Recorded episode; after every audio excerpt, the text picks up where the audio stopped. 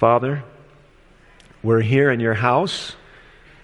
This is night number five of being together, Lord, and we're going to go after this for a whole nother week. Thank you for the Sabbath rest that's coming. May we be entering into it even now as the evening hours have come. And I'm praying may the Spirit be here to be our teacher.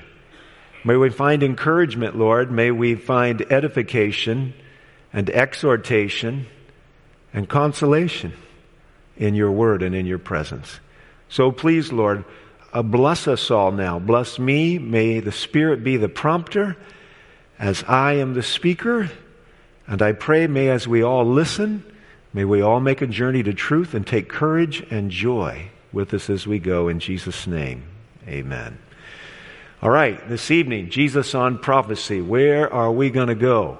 Well, tomorrow morning, I mentioned we're going to be spiritual abuse, prophecy, and the divine right of man. There's nothing that can abuse people more spiritually, relationally, emotionally than religion that's twisted for the benefit of a person or an institution. And tomorrow I'm going to show you the greatest spiritual abuse scandal in the history of the world. I'll be doing it at both services, eight thirty and eleven twenty. Then in the evening, I want to talk about the end of secrets, watching and waiting. We're living in an age in which the devil wants to make sure nobody's paying attention to the, to the coming of Christ. And he's even proffered some very destructive and deceptive doctrines to make sure that people are looking in the wrong place. Have you ever gone on the internet and watched and watched that video where the person is uh, bouncing the ball back and forth to each other? I've done this in my prophecy seminars. And while they're, ba- I tell them, count how many times they're bouncing the ball back and forth. And they're so intent watching them bounce the ball back and forth that they don't see the clown dancing around in the back of the screen until I stop the video and run it again, and then they see it. This is the devil's trick. He understands and has studied the human mind. On Sunday night, Bible prophecy and the last conspiracy. There's a lot of conspiracy theories out there.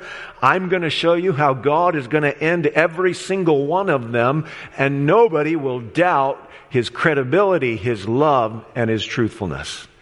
And then on Monday night, here comes the judge. I'm going to show you the longest Bible time prophecy and how it points to the hour of judgment. We talked about Christ's three roles, both as our sacrifice and the one who opened a way up for a relationship with God, a mediator, and also as a vindicating judge. I'm going to show you how Christ's coming to be the sacrifice and then move into the role of mediator and then move into the role of vindicator. I'm going to show you in the Bible exactly that it was it was Christ came right on time and it was prophesied down to the very day.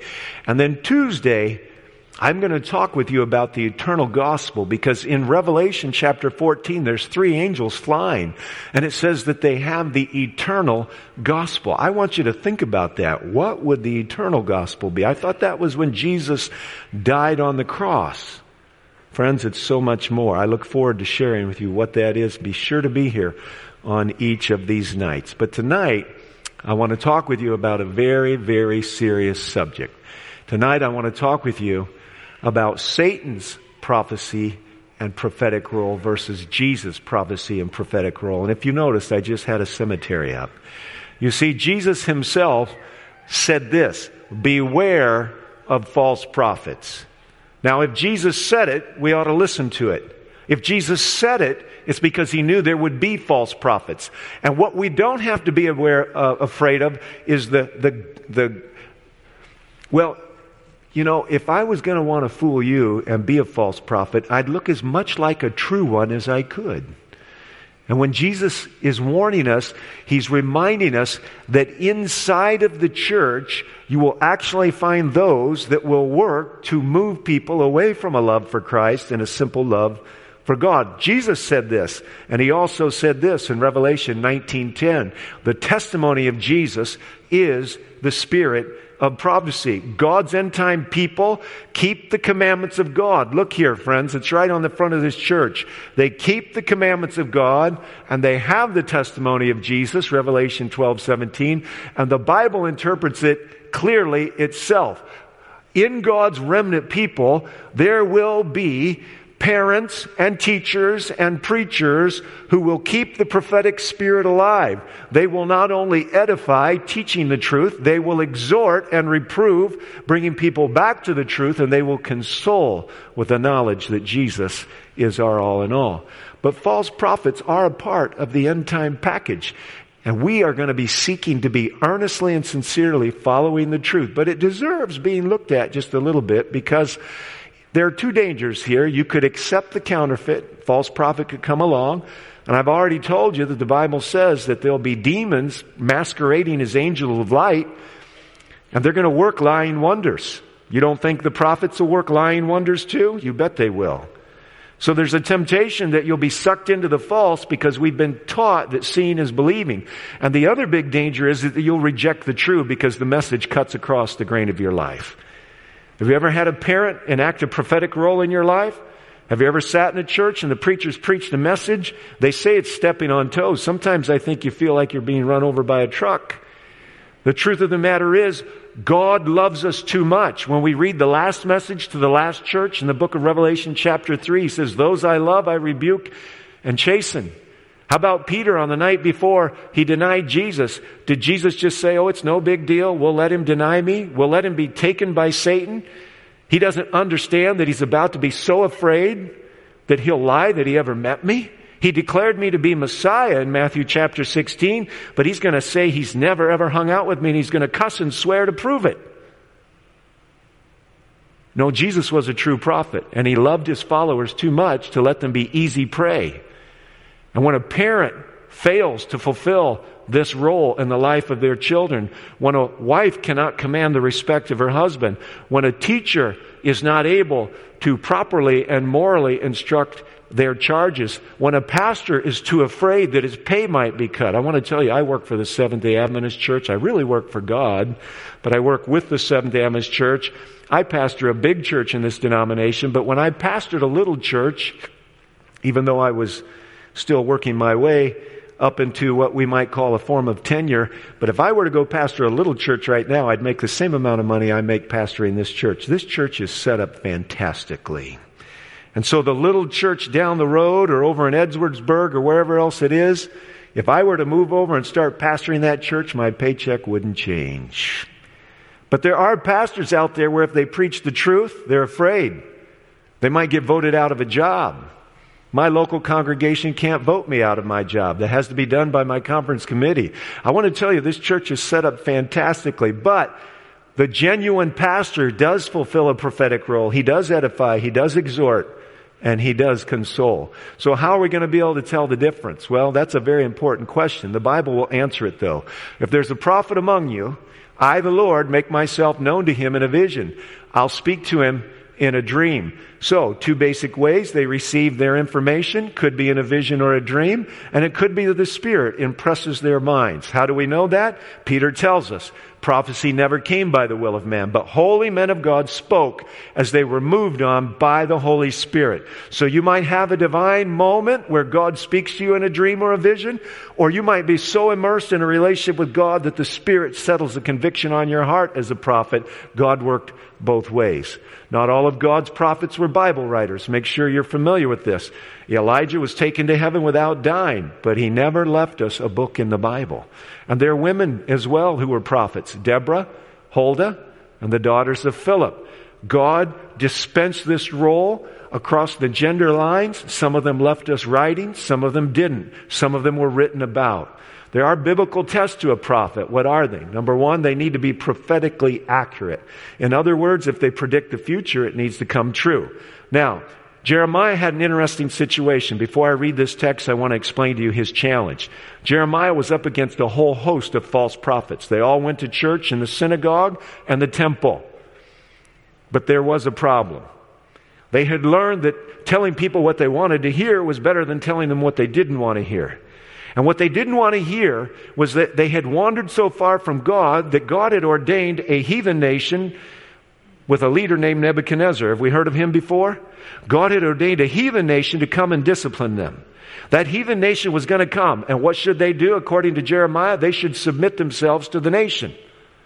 The false prophet said, no, don't do that. Nebuchadnezzar comes the first time in six oh six B C. This is when Daniel is taken off. No bloodshed. He surrounds the city. Eventually, they let him in. Nobody dies, is my best guess. This is not the moment when he destroys the city.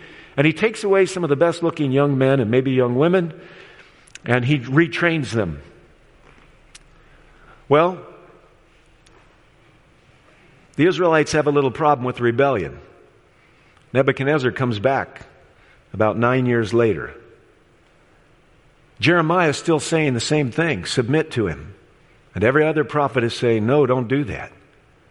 This time, Nebuchadnezzar takes back all the tradesmen, ten thousand. And Ezekiel the prophet goes with him. But you know, when Stephen was stoned, he got in trouble for telling the Sanhedrin that they were stiff-necked. Just like your fathers, he said. That put him over the edge. But the truth of the matter is, the Israelites rebelled again for eleven years. And this time when Nebuchadnezzar came and he surrounded the city, it took a little bit longer. And this time he was sick and tired of dealing with these rebel people that he had given a chance to submit to his authority. But all along the way, Jeremiah had been saying, submit, submit, submit. Now imagine if you're the king and you've been in rebellion over the last years and there's been a siege on for eleven, twelve, thirteen months. You're afraid to submit because you're going to get in trouble.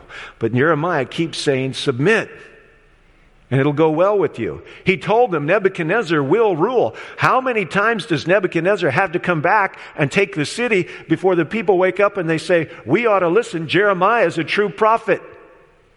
The sad part of the matter is, is Jeremiah was thrown in a pit. Then he was kept in confinement, basically jail.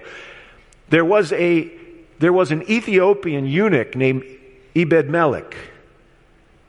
Ebed-Melech pled on behalf of Jeremiah, went to the king and said, you shouldn't have let those guys throw him down in that, in that worn out well, down in the muck and the mire. I'm telling you this story for a reason. Because the worst place to be when everything comes apart is not always jail. Jeremiah was in the jail. Word had gotten out to Nebuchadnezzar that Jeremiah had been telling them to surrender. All the false prophets had said, no, don't surrender. They felt like Jeremiah was a traitor and a treasonous prophet. It just turned out Jeremiah was right. And finally, when Nebuchadnezzar came into the city, yes, being an enemy of the king wasn't such a bad thing at that point in time, except for one thing. Jeremiah was not an enemy of the king. And here's what I want to tell you to bolster your faith tonight. God sent a special message to Jeremiah about Ebed-Melech. And he said, you send a message to Ebed-Melech and you tell him, I've seen what you've done. Remember, Ebed-Melech's the one that advocated for Jeremiah when they dropped him down in that miry pit. And he said, you tell Ebed-Melech I'm going to spare his life.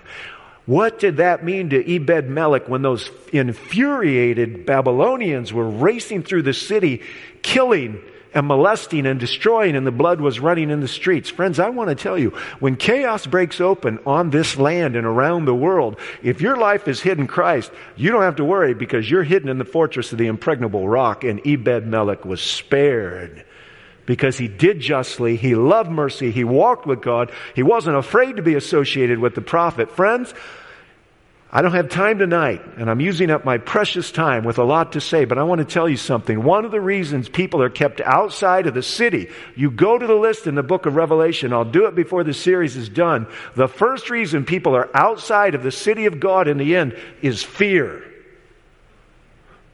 Fear is just selfishness running on steroids. It's natural, but perfect love casts out fear. And to be afraid in perpetuity is sin. It's not a, it's not a sin to be afraid. What did David say when he wrote the Psalms? He said, what time I am afraid, I'll trust in you. David was so afraid, he acted crazy before a Philistine king. It's not, it's not a sin to be afraid. But it might be a sin to stay afraid on and on and on and on and on after God shows himself. Look at the Israelites when they came out of Egypt. How many things would God have to do to say, I'm in charge of nature. I can speak water out of a rock. I can make the Red Sea a dry path. I can turn bitter water sweet. I'll shade you by day and warm you by night with a cloud in the day and a fire by night. And eventually God said, you have wicked unbelief. I couldn't do any more to show you it's going to be okay. So friends, I'm challenging you. The devil would love to make people who understand the future afraid. And God says, don't be afraid. He goes farther and he says, don't you dare be afraid. I spoke this world into existence, and I can speak your protection and your provision all the way through to the end. Can you say amen, friends? As for the prophet who prophesies peace, there were hundreds of them.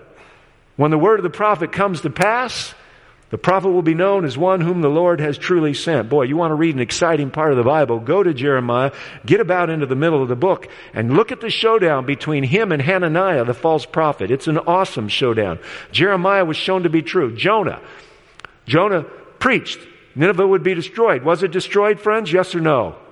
No. Why? Because they repented. Some people say the ark was not big enough to hold the then known world. Friends, if the world would have repented, or even too many to go on the ark, God would not have brought the flood.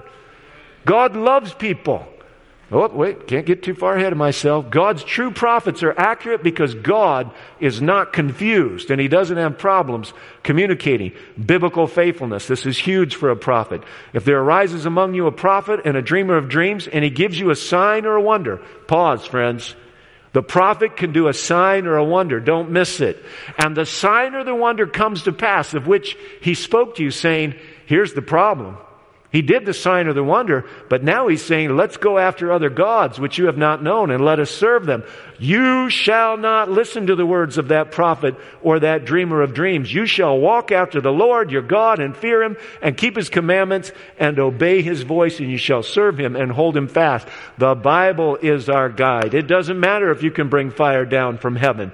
Thus saith the Lord. It is written, Jesus said.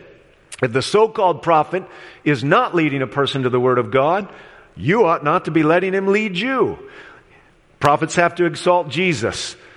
Believe, beloved, don't believe every spirit, but test the spirits whether they're of God. Because, you notice my underline, there's a few false spirits that have gone out into the world. Is that what it says? No, many. Do you think they're less today than they used to be with so many outlets to get your attention?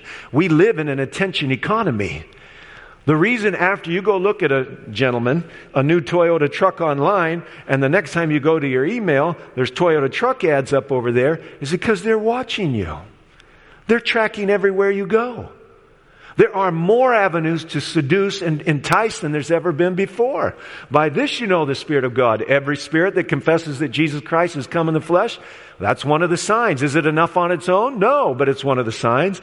They're commandment keeping. This is important to the law and to the testimony. That's a reference to the Scriptures. If they do not speak according to this word, it's because there's no light in them. It doesn't matter what they can do. They must be people of the book. Physical test. Interesting.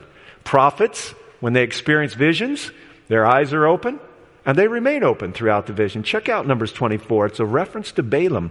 Balaam makes this, and of course Balaam was cast, attempting to cast spells. In visions, prophets have no physical strength. This is what Daniel lost. They lay there. They stand there. Prophets in vision do not breathe. Now that's an interesting phenomenon. God Himself keeps them alive while He's engaging them. And sixthly, spiritual uh, prophets have fruit in their life. Therefore, by their fruits you will know them. Of course, that's true for us too, friends. And at some measure, all of us are to fulfill a prophetic role. Not that we're all telling the future.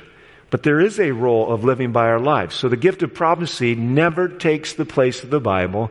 It only exalts it. It points people back to what they already know from the inspired messengers. The dragon was enraged with the woman. He went to make war with the rest of her offspring. And here we are again, who keep the commandments of God, and they have the testimony of Jesus, which is the spirit of prophecy. In this day and age, many of the Protestant churches of America have abandoned a work of edification and exhortation and consolation. Instead, they've turned their churches into religious businesses, and the and the members into customers and patrons. And of course, in a society like ours, customer is king. Now, here we are. Satan on prophecy versus Jesus on prophecy. Here's the first prophecy in the Bible. Actually, it's the second. But here's the first false one. Jesus said, in the day you eat of it, you shall surely die. And when Jesus wasn't around, the first false prophet, the ultimate false prophet, comes along in a mysterious way. She had never seen a serpent's talk before. She didn't know anyone lied in the universe. And he said, "You will not surely die." She was taken back, flattered, drawn in, and she ate of the fruit. And this is the result. Just as through one man sin entered the world, and death through sin, thus death spread to all men, because all sinned.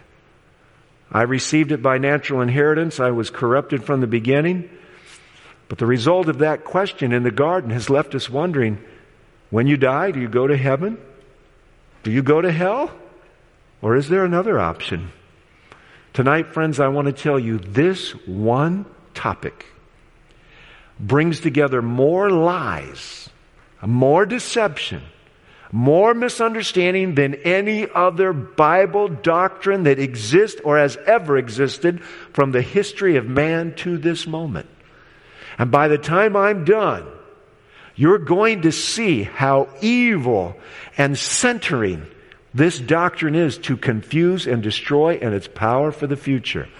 Are the dead asleep is the question we need to ask. Did they go straight to heaven? Did they go straight to hell? Or they are a third option. Are they waiting for the resurrection when Jesus comes?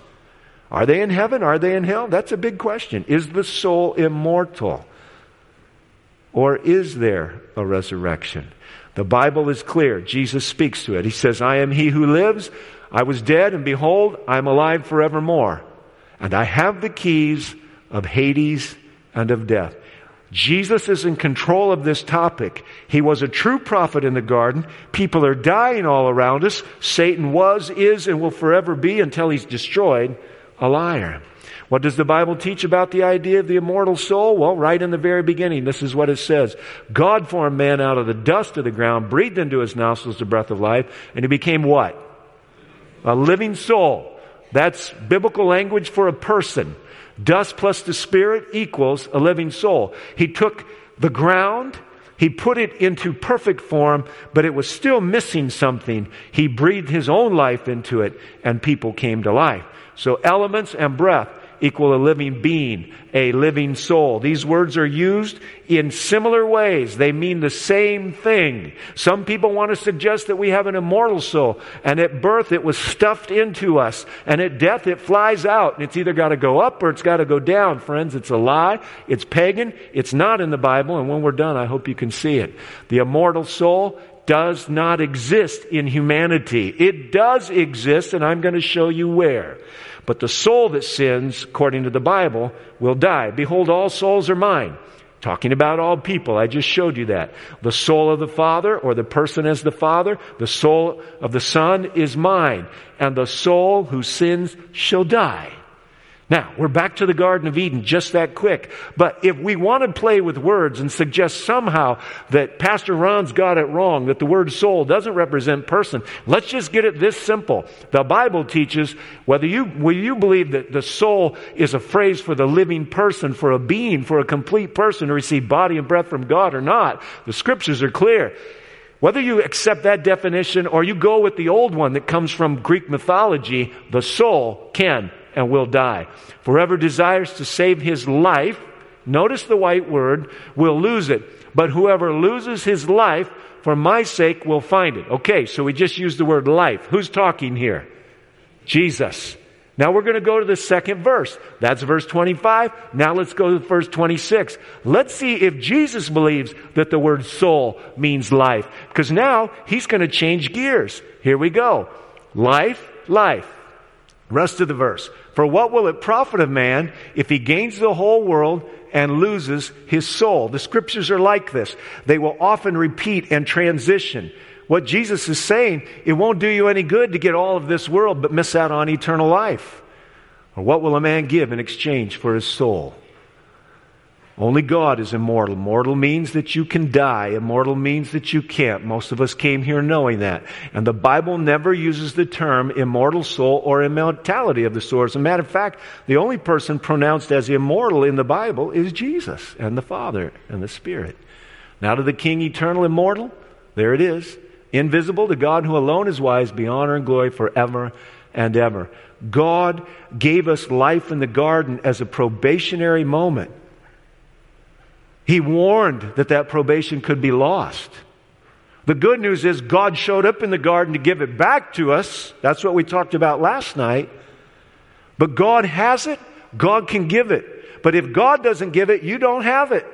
And this is what the devil doesn't want you to know. He, First Timothy this time, he who is the blessed and only potentate, the King of kings and Lord of lords, who alone, who alone has immortality, dwelling in unapproachable light. I want to tell you, the devil has pushed this lie so hard that even people who don't go to church are afraid that they have an immortal soul and are going to live in hell forever. And of course, everybody thinks they're going to have an immortal soul and they want to live in heaven. But pagan philosophy is the originator of this concept, not Jesus. The Bible teaches that death is like a sleep, and the believer who dies is as secure. Look at the picture, friends. Look at the picture. He is as secure as if he were sleeping in the arms of Jesus. Have you ever wondered how some of those people could stare their executioner? There's a book. It's called Acts of the Apostles. Not the Bible book, but it's a commentary on it written by a lady named Ellen White. She tells how in A D sixty-seven the Apostle Paul finally was going to die. She describes it as a beautiful day. And as he lays his head down on the chopping block, he was a Roman citizen. They couldn't crucify him. She talks about how his thoughts were springing forward to the fact that the next thing he was going to see was his dear Savior. Not because he was going straight to heaven, but that he would hear the voice of Jesus. In the book of Philippians, Paul says, I want to know you more. I want to know you in your death and resurrection. Paul could face death with cheer and hope, and so have many millions of others who laid down their lives in the first three hundred years of the Christian church because they knew they were safe in the arms of Jesus. But spiritualism and New Age, which is what we're dealing with now, also teach that the soul is immortal. And if you haven't watched T V lately, listen, you need to solve a crime scene? Just get in touch with the dead. You want a little comfort? Just go see a medium or a seance. We have shows that have been called medium. We have crime scenes, which, by the way, happen to be one of the most intriguing and interesting uh, cinematic productions that are out there. Friends, don't watch this stuff. It is sensitizing you or desensitizing you, however you want to say it. It's making you ready to believe it when you see it, and it's taking away from the confidence you have that it's all nothing but made up. Behold, I tell you a mystery. We shall not all sleep. This is Paul, but we shall all be changed. Why is he saying sleep? Because he knows for the Christian, he must die. But he knows for the Christian, it's a sleep, and he will live again in a moment, in the twinkling of an eye, at the last trumpet. For the trumpet will sound, and the dead in Christ will be raised incorruptible, and we shall all be changed. When God created Adam, he did not make him with an immortal soul. He gave him life. And God formed man of the dust of the ground, breathed into his nostrils the breath of life, and he became a living soul. It took both. You don't have one if you don't have both. It's a little bit like, well, I'll wait, I'll save that. Death is creation in reverse. Now, you need to know that the word cemetery is a Greek word that means dormitory. You check me out. The word cemetery is a Greek word that means dormitory. When you go to the cemetery, it's like creation in reverse. The dust will return to the earth as it was, and the spirit will return to God who gave it. Oh, Pastor Ron, don't you get it? Right there it says it. Oh, hang on. That spirit is not an immortal soul. That's the breath. I'm going to show that to you. The Old Testament word for spirit is ruach. It means breath. You came here tonight with cars that all had air in their tires. If they didn't have air in their tires, you didn't come. We call those pneumatic tires. That's the New Testament word, pneuma, spirit, breath. We get God's breath into our bodies and we live. Without God's breath in our bodies, we die. Why do we say they breathe their last? Because that's the end. That's when you die. The devil said, that's not how it is. God said, oh yes, it is. And we're living with it. We had someone in this faith communion today that lost their loved one. Please be praying for them. The spirit and the soul are different. How are they different? The spirit is the breath. The soul is the whole person. Don't forget that. God puts the breath in us, but the soul requires a body and the breath to be a soul. The spirit of breath or the spirit of life, that goes back to God. The Bible teaches that the breath and the spirit are the same thing. And while my breath is in me, Job would say, and the spirit of God is in my nostrils. He's repeating himself. He'll praise the Lord. Now, light bulb. There's an element there. It's not an L E D. It's an old-fashioned one. But there's no light. It's a light bulb. But you have to have power. When you have power, there's light. You might have a body, but if you don't have the breath, you're not a soul. And there is no such thing as a soul without a body. I could have electricity. I could tell you, there's electricity out there. It doesn't make light. Electricity has to have, it has to have a, a filament and a vacuum and some glass. You put the two together, you have life. When you put the body and the breath together, you have life. And without it, there is none. Since the power to create life is with God, His Spirit which gave life returns to Him. This is what Jesus said. Now, is there any consciousness in death? Let's get a little bit clearer here. Psalm one forty-six. His breath goeth forth, talking about people. He returneth to the earth, talking about death. And in that very day, his thoughts perish. The Bible writer who wrote this psalm believed that Jesus was the true prophet in Genesis three, not Satan. The living know that they will die. Solomon, the wisest man in the world. But the dead know how much? I've heard preachers say on the radio Solomon was depressed when he wrote this scripture. So I guess they're a little bit like that uh, founder of our country who, who went through and cut all the parts out of the Bible that they didn't think were, were actually inspired. But what I read when Paul's writing to Timothy is that all scripture is inspired by God and is profitable. This verse didn't sneak in without God looking. God knew when He prophesied in the garden, you'll die if you rebel. You'll die if you disobey. The dead know nothing. Also their love, their hatred, and their envy have perished. The whole emotional spectrum's gone. Why? Because the person's gone. Death is asleep until Christ comes. Actually, sixty-six times in seventeen books it's referred to as asleep. Consider and hear me, O Lord my God. Enlighten my eyes, lest I sleep the sleep of death. This is David writing. He doesn't want to die. He wants to live. Jesus, when He was with His twelve disciples, got word that Lazarus was sick. What did Jesus say about Lazarus' sickness? He said, our friend Lazarus sleeps. He waited. He waited long enough to let Lazarus die. Why? Because Mary and Martha, all of His disciples and the entire Christian church needed to witness that Jesus held the powers of Hades and death and that He was also the author of life. He lingered and let Lazarus go through a difficult time so that Lazarus could be the only person, well, one of the few of his generation that was actually brought back from death to life. Jesus cared for Lazarus. He was sorry for what had happened, but He stayed away on purpose. Why? To teach a powerful lesson that He was the life and the resurrection. His disciples said, Lord, if He sleeps, He'll get well. They didn't get it.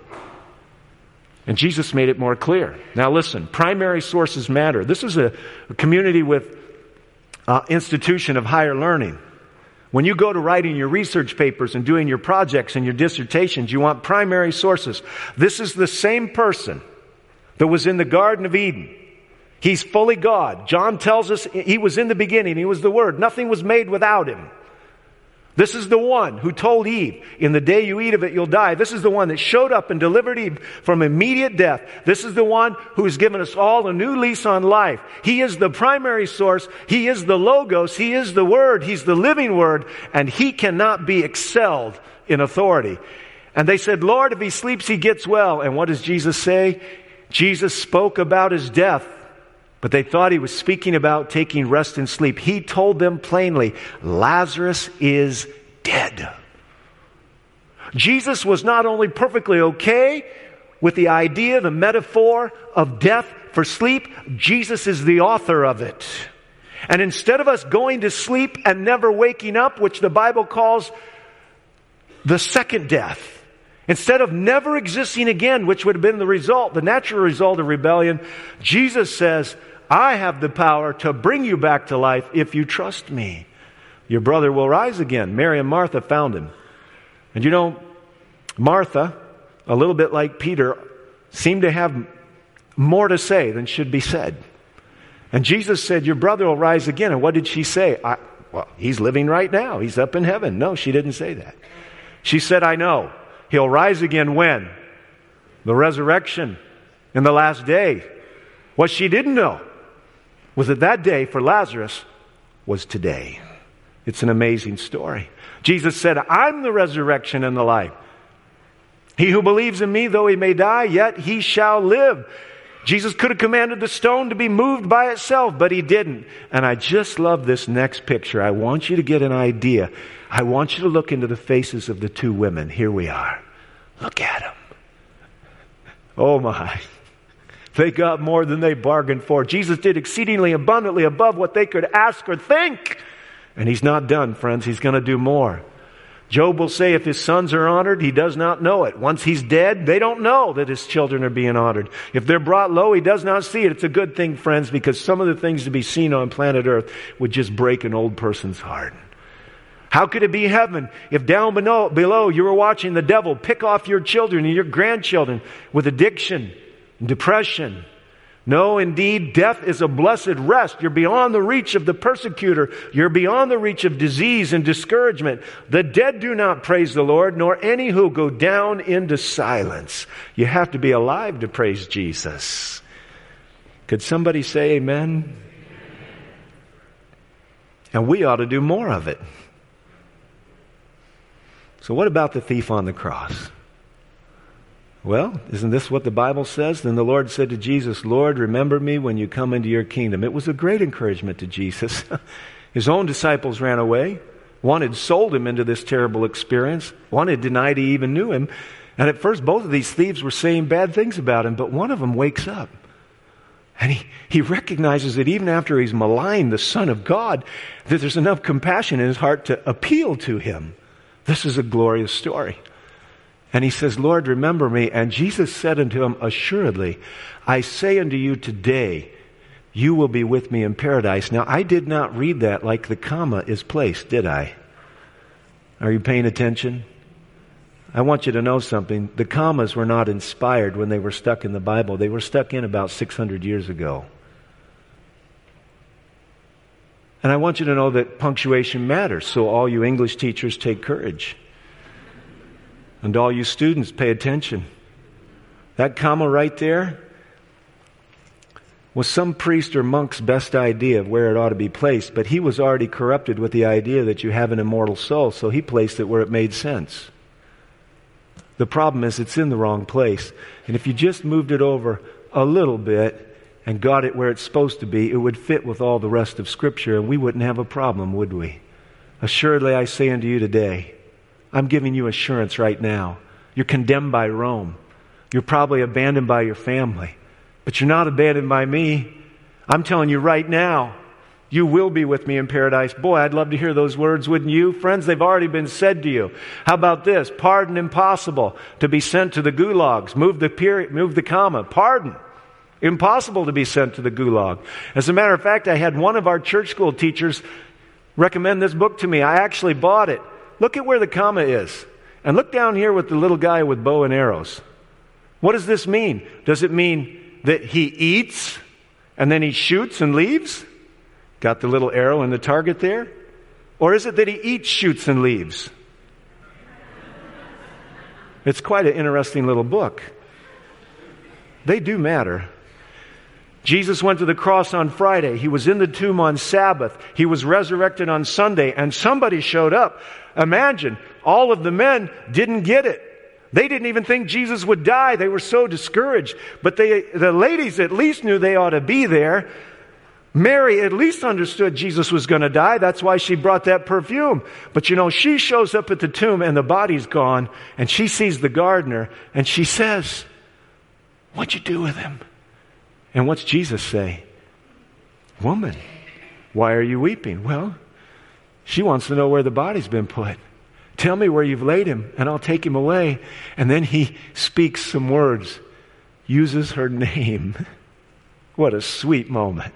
Mary. She turned and she said to him, Rabboni, teacher. And what does Jesus say? Don't hang on to me. I've not yet gone to present myself to the Father.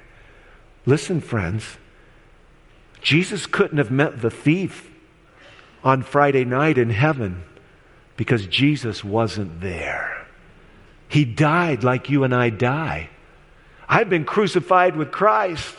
Therefore, I no longer live, and the life I now live, I live by faith in the Son of God. Listen, friends, He entered into my experience. He entered into yours. He went beyond it because Christ died the second death when He was hanging on the cross, and He cried out, "My God, my God, why have you forsaken me?" He could not see beyond the portals of the tomb. He went to the cross, and He hung there. Christ was feeling so alone, and He thought He was paying the ultimate price, the price of no resurrection, because our sins had blinded Him. And yet by faith, hanging on to the Word of God, He went all the way through with it and cried out, "It is finished." Amen. Listen, friends, we have a living hope, but Jesus didn't go to heaven on Friday, and He didn't go on Saturday. He didn't go until Sunday. He went to be assured that His sacrifice had been accepted. The thief didn't go to heaven either, because the living know they'll die, but the dead know nothing. And we, like Paul, have to hope for the resurrection. I'm going to, but you go tell them I'm alive. I'm going to go to my Father and to your God. Jesus Himself didn't go on Friday. So what did Jesus mean? Well, what I've just explained.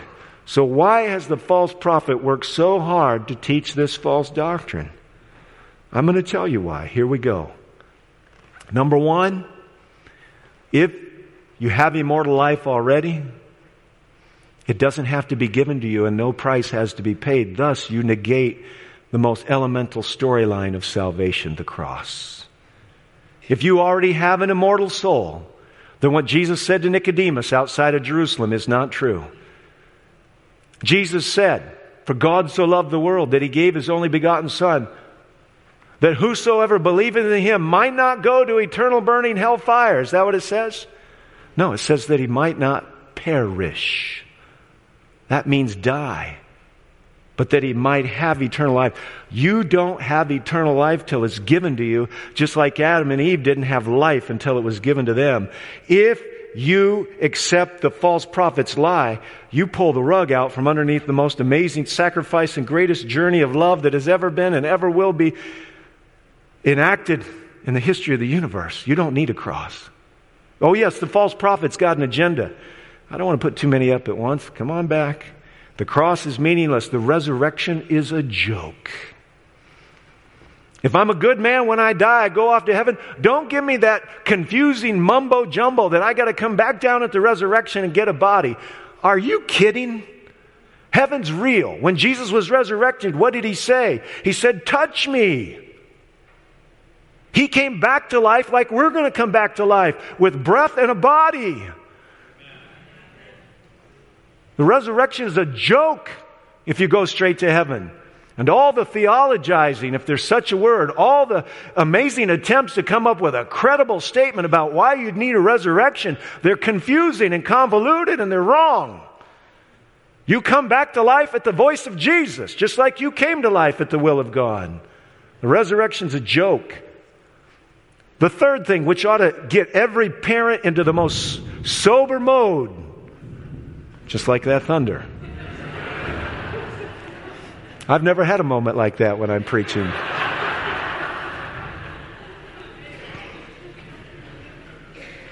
But listen to me. If you think that dead people come back to life, you are a sitting duck for deception. Because the devil is going to take advantage of your grief and your loneliness and your ignorance.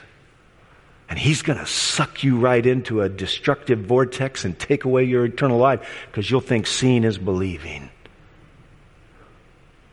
Oh yes, the devil's a false prophet and he hates this doctrine because he knows if you believe it, you are set up to be sucked in, chewed up and spit out and miss out on a glorious, glorious eternal experience. The third thing you need to know about this doctrine is that if people have immortal souls, the second coming is a farce. You don't need to be anticipating Jesus to come. If the next thing is you just are, your soul just flies off into heaven and you're with Him right there, it makes absolutely no sense to have a second coming.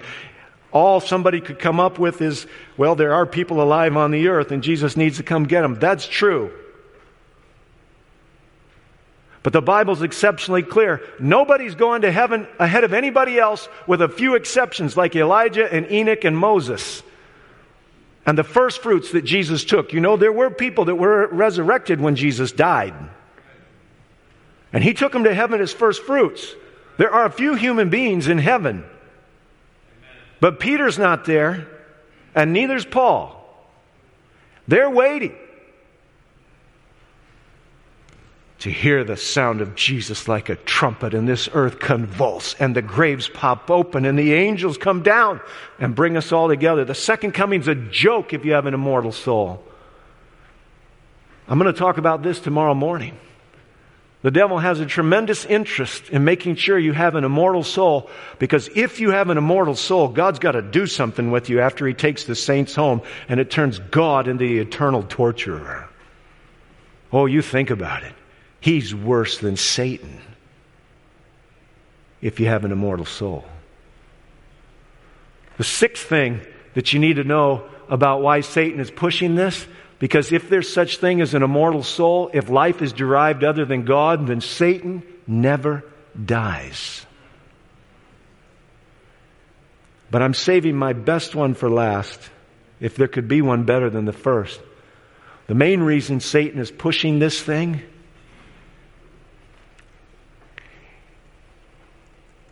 is because if you believe him, you make God into a liar. And that's what he's wanted all along. Seven reasons. This one doctrine collects about it all the sewage of bad theological thinking throughout the ages. And the strange thing is, people drink it up. And it's all a lie. There is a sting in death. But when Jesus resurrects us, it's because of that first prophecy. He said, "In the day you eat of it, you'll die." Satan came along and said, "You won't die." But after Jesus came back down, he said, "Listen, I'm going to step on the snake's head. But he's going to bite my heel in the process. He's going to pump his venom into my veins. And I'm going to do it for you." The stinger's going to be pulled out. The head of the snake's going to be shook off. And Jesus does have the power to enact punishment on Lucifer. He's the only originator and giver of life. "O death, where is thy sting? O grave, where is thy victory? But thanks be to God who gives us the victory through Jesus Christ our Lord." Can you say amen? Don't be afraid. Satan was wrong, Jesus was right. Some of us are going to die, but all of us, once we receive Jesus, it's no longer what it was before. We sleep, we rest, we wait, and we wake at the voice of our best friend. It's glorious good news. The Lord himself shall descend from heaven with a shout, with the voice of the archangel, with the trumpet of God, and the dead in Christ. Listen. They're waiting. Isaiah's clear. He tells us that the earth is going to burst open wide. The tombs are going to break open. But listen, Jesus says we're all going together. The exodus out of Egypt was together. You know what Pharaoh said? "Moses, you and the adults can go, but leave your children." And Moses said, "We're not going without our kids." And when they all went out of Egypt and they crossed that Red Sea, they all went out together. It's a type. It's a symbol. It shows how it's going to work. The dead in Christ shall rise first. Then we who are alive and remain. Listen, if there was any confusion, friends, it's the dead that are coming up first. If anybody's in the front of the line, it's the ones who passed through the portals of the tomb. It's not the ones that are alive. We who alive and remain shall be caught up. What's the word there? Together with them in the clouds to meet the Lord in the air. It's a great homecoming. It's the marriage supper of the Lamb. And we're all going to be there together at the same time, rejoicing in the same victory. And thus we shall always be with the Lord. Friends, you lost a loved one? I mean, I can't think of anything hardly more tragic than losing a child, especially a baby. A spouse, of course. Oh, what will it be? Disease robs people of siblings and friends and parents.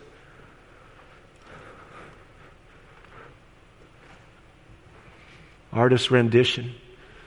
Be sure and stop in our foyer and look at the Nathan Green painting.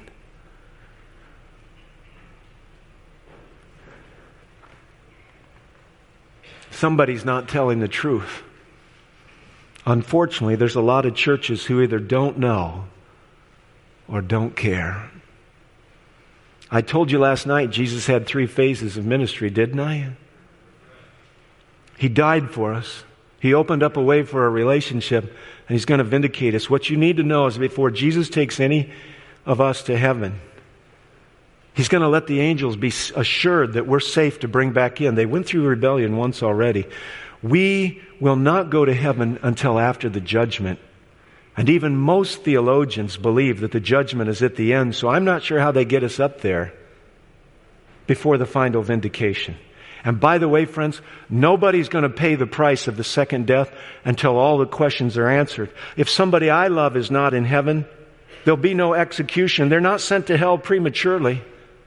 Nobody's going to be suffering the separation from God, which will involve a cleansing fire, but will not involve eternal torment. Nobody, until every human being is assured that God has only, always, only ever told the truth.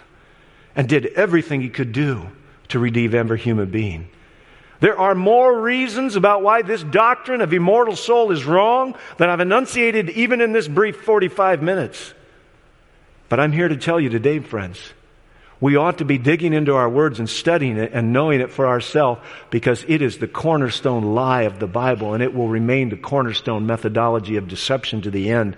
And we ought to be able to explain to other people why it's so wrong. Sin cost God His life. We're not getting out of this thing without dealing with the lie and the truth. But by God's grace, Jesus dealt with the fact that none of us need lose out on eternal life. Die we might here, but live we have the assurance in Christ. So tonight, friends, just look at the picture. I, I, I pluck this out of Philippians, of Thessalonians four sixteen. Look at the picture. What will it be? What's the point of heaven? It's not a get out of jail, get out of hell free card. It's to be forever with the one who suffered and died to save. It's just to be eternally secure without evil, without the devil, without fear, without tears, without disease, without sorrow. We shall be forever with the Lord. Can you say amen? Amen. Tomorrow morning, I'm going to pick up on the topic of hellfire. And I'm just going to give a little bit of a way right now. There is no doctrine that is more spiritually abusive than the idea that you could live for three score and ten on this earth and suffer on a divine rotisserie for the ceaseless ages. You have somebody that wanders, invite them. Bring them. I have glorious good news for you. Spiritual abuse, prophecy, and the divine right of man. What is that divine right? I'll tell you tomorrow morning. There is no refre- there are no refreshments tonight. I hope you go away seriously thinking about what I've shared. Study it for yourself, friends. Be assured of the fact that this one lie is the hinge on which eternal destinies are hanging. Don't go out of here tonight, though, and tell anybody you know who has found comfort in the idea that their grandma is in heaven. Please don't go out of here tonight and dump a load on them. It would be good, in some sense, to think they were there. It just would be sad when you think through all of the ramifications. It's not true. But this is night number five with me, and I've laid a groundwork for this. Please don't go out of here and rush to tell somebody their loved one who was a good person is not where they think they are. Have divine discretion and wisdom. Would you do that for me? Let's not run them off from future sessions. If you want to encourage them to watch the whole series, Go to the YouTube channel. Go to Facebook and do it. Pick up the C Ds. For some people, this is a big hurdle to get over. May you have the wisdom of heaven, the discretion of love, and the restraint necessary. Let's stand together as we pray.